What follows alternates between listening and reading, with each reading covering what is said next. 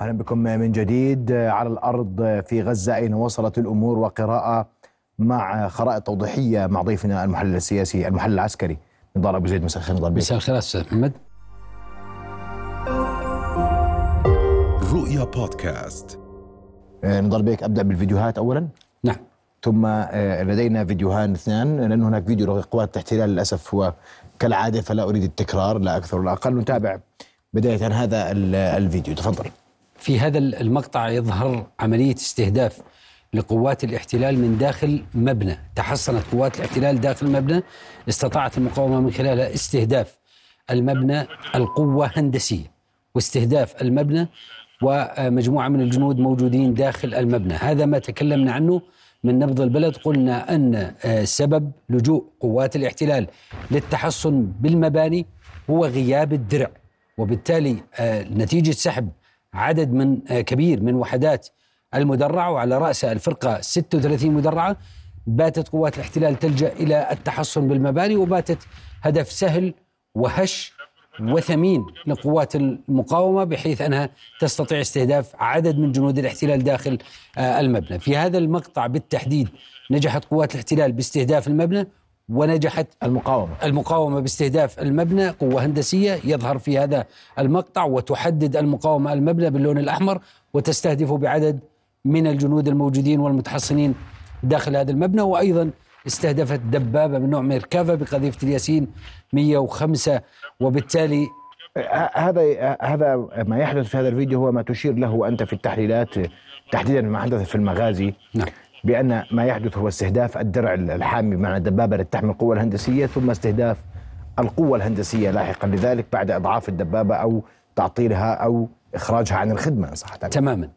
المقاومة بدأت تلجأ منذ فترة بسيطة إلى العمليات المركبة. من هذا النوع من العمليات وكما تفضلت أستاذ محمد استهداف الآلية ثم استهداف مجموعة من الجنود المتحصنين وبالتالي هذا النوع من العمليات المركبة يزعج قوات الاحتلال يوقع خسائر في قوات الاحتلال وهي أهداف ثمينة للمقاومة لأنه لا يستهدف جندي أو جنديين مجموعة من الجنود داخل مباني ومجموعة من الجنود داخل آليات مدرعة. لكن بالمجمل بالمجمل غياب الدرع عن العمليات العسكرية أدى إلى السبب أن آه، بتنا نشاهد العديد من المقاطع الجنود يتحصنون داخل المباني حتى آه، من باب حماية أنفسهم. لأننا نتكلم عن جندي مشاة عاري لا يوجد هناك ما يحمي وبالتالي يلجأ إلى المباني. هنا ترصده المقاومة وتستطلع المباني وتقوم باستهدافهم داخل المباني. أنتقل لفيديو آخر وهو فيديو لسرايا آه، القدس الجناح العسكري لحركة الجهاد الإسلامي والتي آه، استعرضته من شرق آه، جباليا.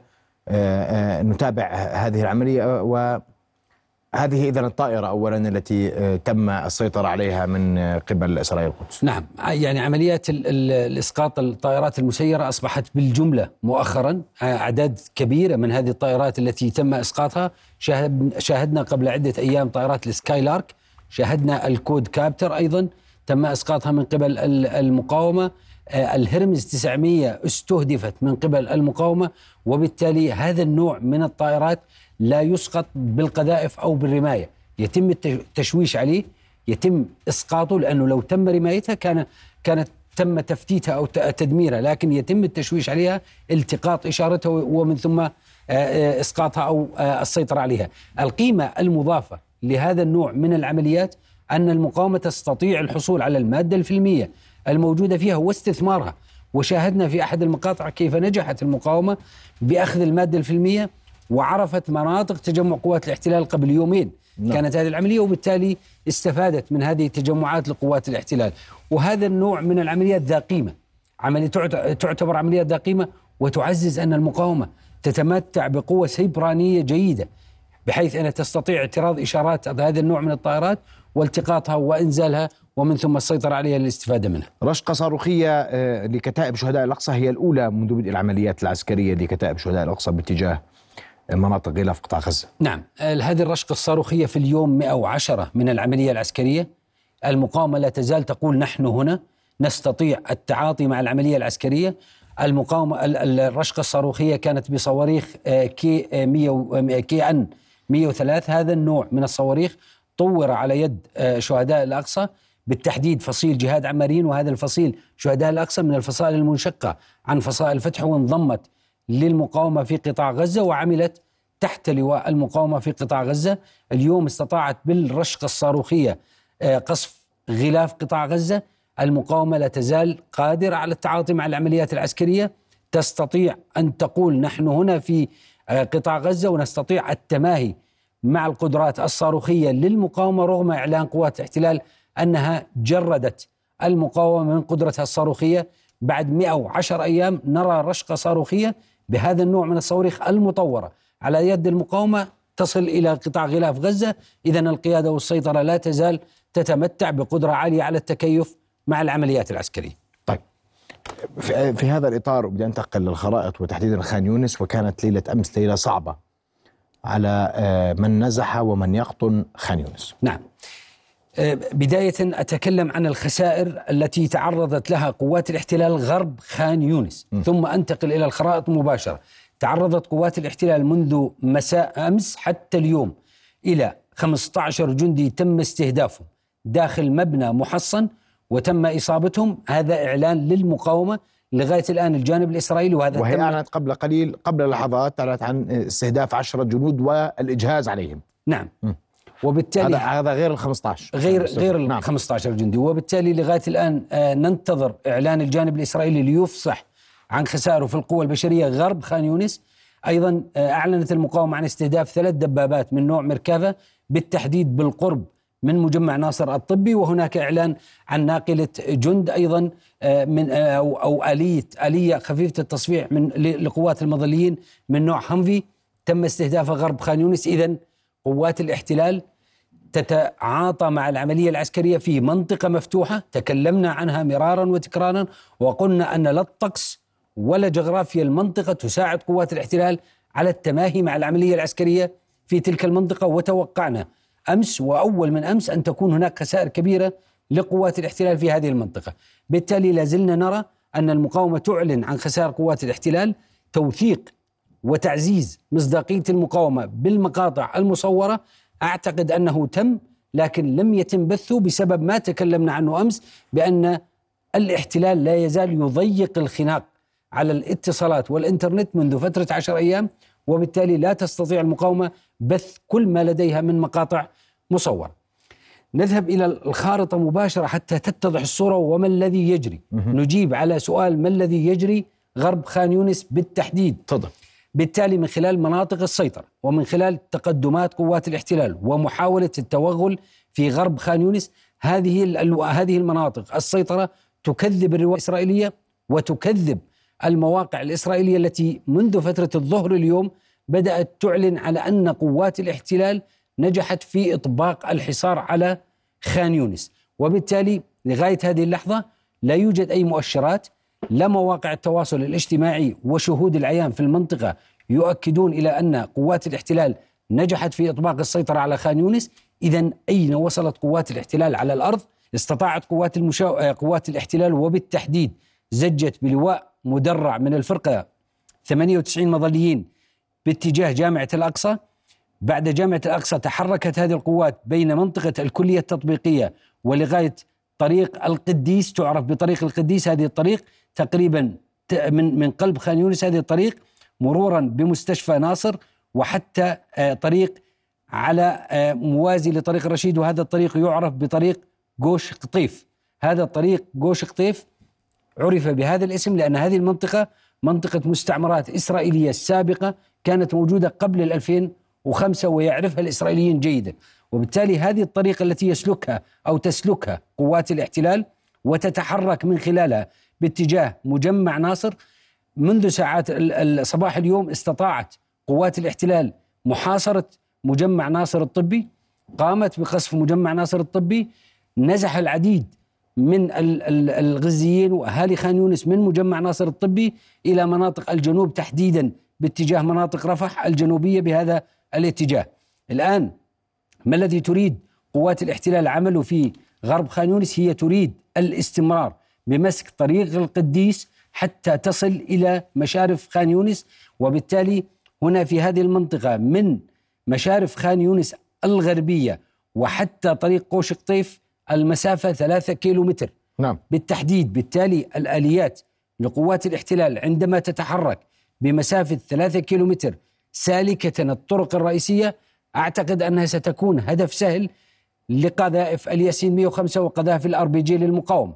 وبالتالي المقاومة يبدو أنها قامت بإعطاء مجال لمبادلة الجغرافيا بالزمان أي بمعنى أن المقاومة تريد إعطاء أرض لقوات الاحتلال مقابل كسب الوقت أكثر مقابل إيقاع الخسائر بقوات الاحتلال أكثر.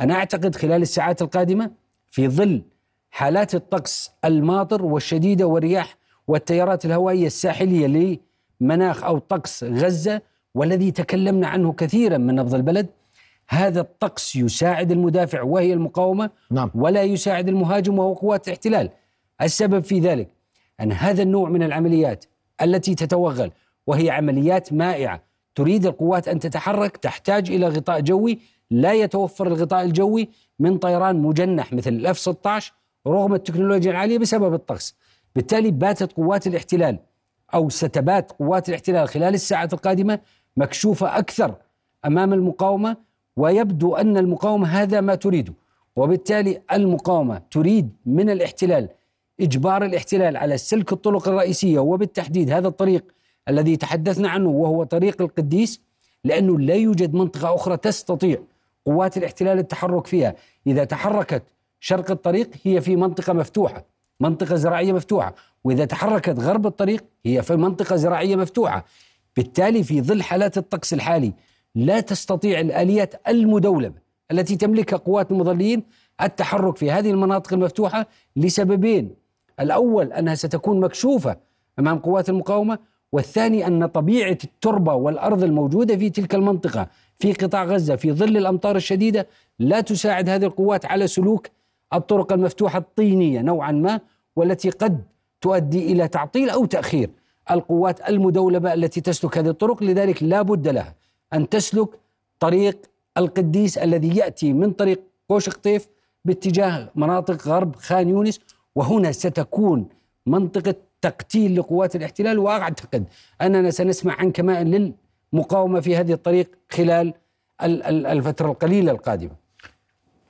الآن آه هذه هذا ما يجري غرب خان يونس. الآن بالتوازي مع هذا العمل هناك تحرك لقوات الاحتلال في مناطق شرق خان يونس. معلومات لم يتم التأكد منها لم تتقاطع من أكثر من مصدر وردت على مصدرين فقط من مصادر آه المفتوحة للاحتلال بأن هناك تحركات تراجع لبعض القوات من ألوية المظليين من شرق خان يونس بالتحديد من بني سهيلة إلى الخلف.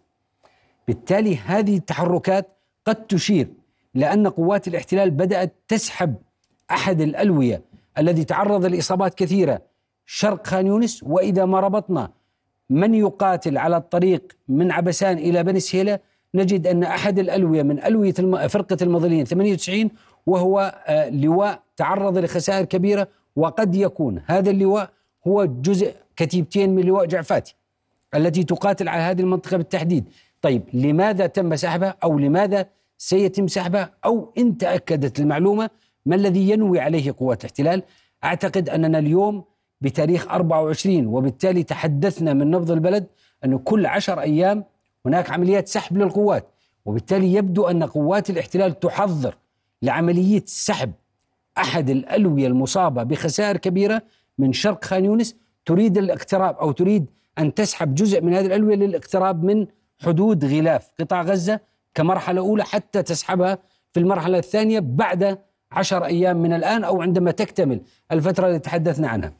أود هنا أن أشير إلى أنه آخر يوم تم سحب فيه اللواء هو لواء كفير وكان بالتحديد في 22 من الشهر الجاري الجاري. إذا أعتقد أننا مع بداية الشهر القادم قد نسحب أو قد نسمع عن قيام الاحتلال بسحب أحد وحداته الموجودة في شرق خان يونس أو في المنطقة الوسطى من قطاع غزة اللي هي منطقة جحر الديك المغازي أنصيرت. الآن هذا شكل المناورة التي تنوي قوات الاحتلال العمل فيه. الاحتلال يعاني من ثلاث مشاكل رئيسية في خان يونس. العمل التكتيكي. نعم. هذا العمل التكتيكي أعني بالعمل التكتيكي أن هناك نقص في المعلومة الاستخبارية لدى قوات الاحتلال. لذلك تحاول أن تستخدم الطيران الاستطلاعي التكتيكي مثل كود كابتر طائرات سكايلارك بكثافة لعل عسى تستطيع الحصول على معلومة. وبالتالي هناك نقص في الجهد الاستخباري لقوات الاحتلال في مناطق خان يونس. النقطة الأخرى من خلال شكل المناورة وتحركات قوات الاحتلال يبدو أن قوات الاحتلال تبحث في خان يونس عن نقطة انكسار للمقاومة. هي تريد الولوج إلى قلب خان يونس لكن تبحث أين يمكن أن تدخل وأين نقطة الضعف للمقاومة لأن تدخل. لكن المقاومة لا تسمح ولم تسمح بعد 48 يوم من القتال في خان يونس لم تسمح للاحتلال بالتقدم والتوغل داخل خان يونس.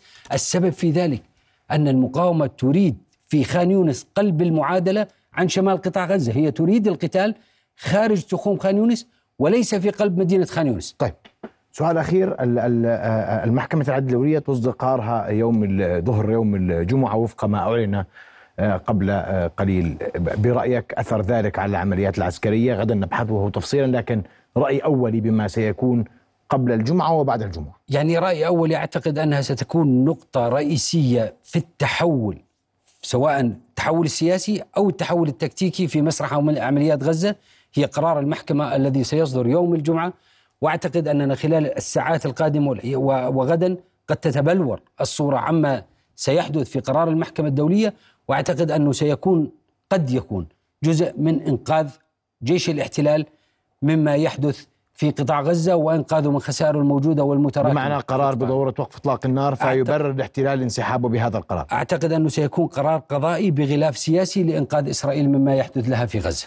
أشكرك كل الشكر نضال بك أبو زيد الخبير العسكري والاستراتيجي شكرا جزيلا لك. كل الشكر أستاذ رؤيا بودكاست